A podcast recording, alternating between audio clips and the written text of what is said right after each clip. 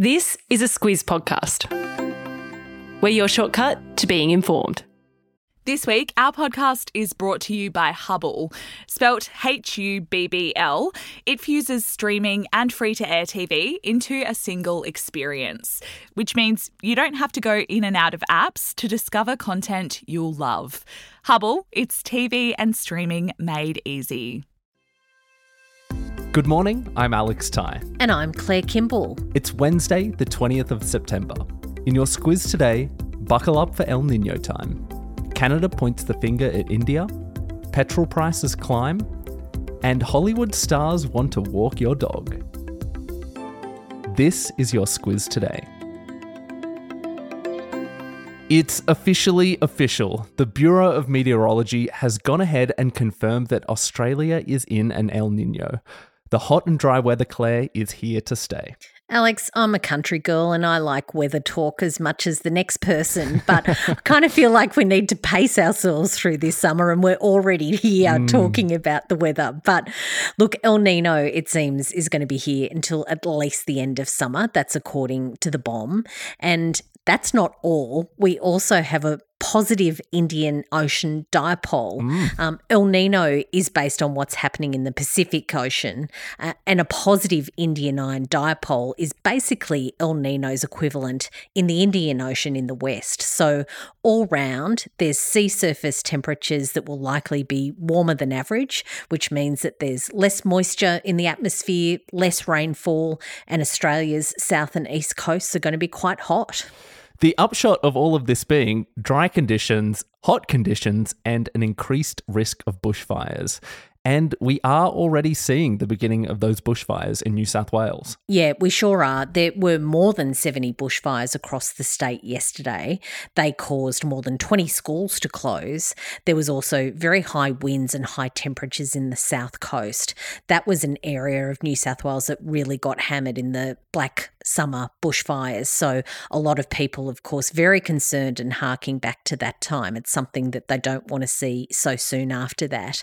The bushfires fire danger rating there made it all the way to catastrophic, and that's the worst that it can get. So, really concerning times there. Mm. The New South Wales Rural Fire Service Commissioner is Rob Rogers. He didn't hold back. He said that it's the worst risk that the state has faced since those Black Summer fires. Mm. Queensland also has dozens of bushfires burning, and conditions are tipped to get worse throughout this week. Actually, today is forecast to be Sydney's hottest September day in 23 years, and Brisbane is predicted to have its hottest September day in six years this Thursday.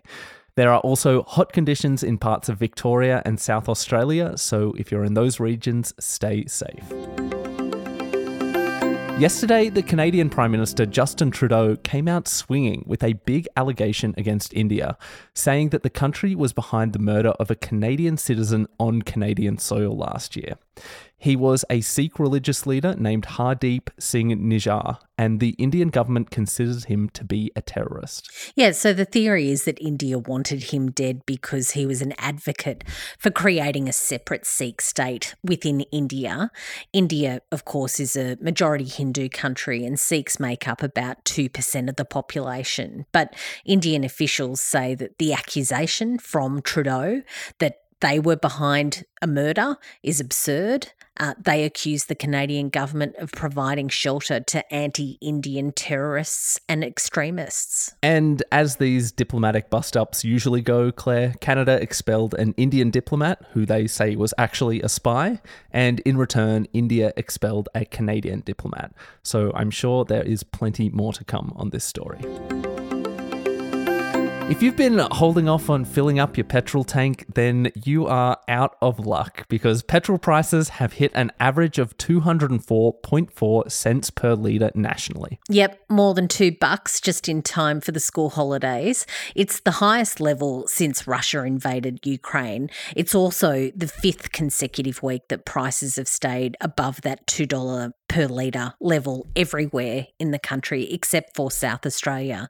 Um, there's a couple of factors going into these higher prices. One is that the Aussie dollar is particularly weak at the moment, it's just getting 64 US cents at the moment. The other cause is that there has been a decision by the oil producing countries. We're talking about OPEC and Russia and Saudi Arabia and all of those. Um, they are going to keep production cuts in place until the end of the year. So there's reduced supply as well. And given how much petrol prices have risen, it has some economists concerned that it could lead to higher inflation levels in Australia, which could in turn mean another Reserve Bank rate rise. We talk a lot about cybercrime and hacking because almost every day there seems to be some breaking news about another big data breach. But NordVPN can help protect you online kind of like a cyber bodyguard. It protects your personal and sensitive data while you're online to stop it from falling into the wrong hands. That way, you don't have to worry about keeping your identity and private data safe every time you log on. And even if you make a mistake and click on a dodgy link or open a suspicious email, NordVPN's threat protection will kick in and delete it before it makes a mess of your computer. To find out more and get a great discount, visit NordVPN nordvpn.com forward slash squiz today. Claire, the work from home debate rages on with many bosses now despairing about how difficult it has been to get workers back into the office after the pandemic lockdowns. But a new study from Cornell University and Microsoft has given workers who like the arrangement an environmental card to play. Yeah, so that study found that people who work from home have a smaller carbon footprint and no prizes really for guessing why. They're not commuting. Um, someone who works from home all week has a carbon footprint, which means that it's 50% smaller than someone who actually goes into work. Um, it's not just the commute. Also, those who are working at home use less power than those who are in an office.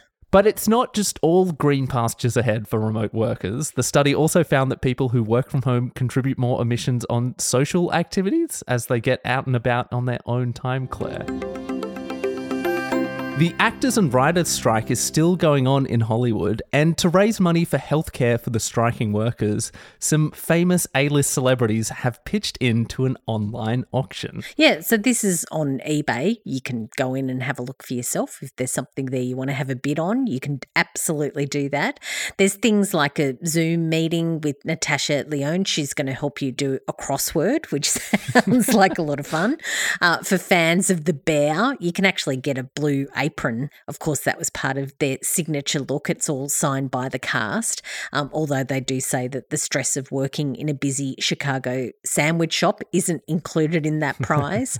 um, the thing that I would probably be interested in is a Zoom conversation with Dan Levy, of course, from Schitt's Creek. He's mm. happy to talk about producing a TV show, and I've got an idea I could pitch him, I reckon.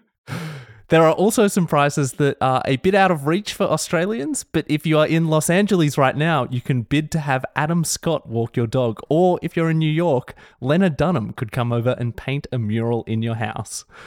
The auction closes at the end of this week, so I reckon get into it. A dispatch from the art world, Claire. A Danish artist was given about 127 grand by a museum to produce an artwork which he titled Take the Money and Run. And when he submitted the final artwork, it was just two blank canvases. Sounds like something I'd try to get away with at high school, but apparently this happens in the real world. Uh, he took the money and he did run. He didn't run very far. The court has actually ordered him to pay the money back, unfortunately for him. Minus expenses, they said. And, uh, you know, I guess those blank canvases wouldn't have been nothing. Squiz the day, Claire. What can we look forward to today? For all pizza fans out there, it is National Pepperoni Pizza Day in the United States. I think that's definitely something we could stretch across to Australia. what a day.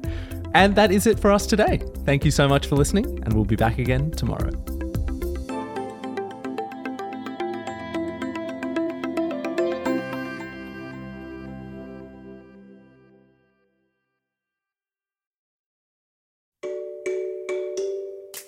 Hi there, it's Bryce from Squiz Kids, the daily news podcast for small people. March is Women's History Month, and we're celebrating over on our socials. Every weekday this month, we're throwing the spotlight on a different iconic woman from Australia's rich history.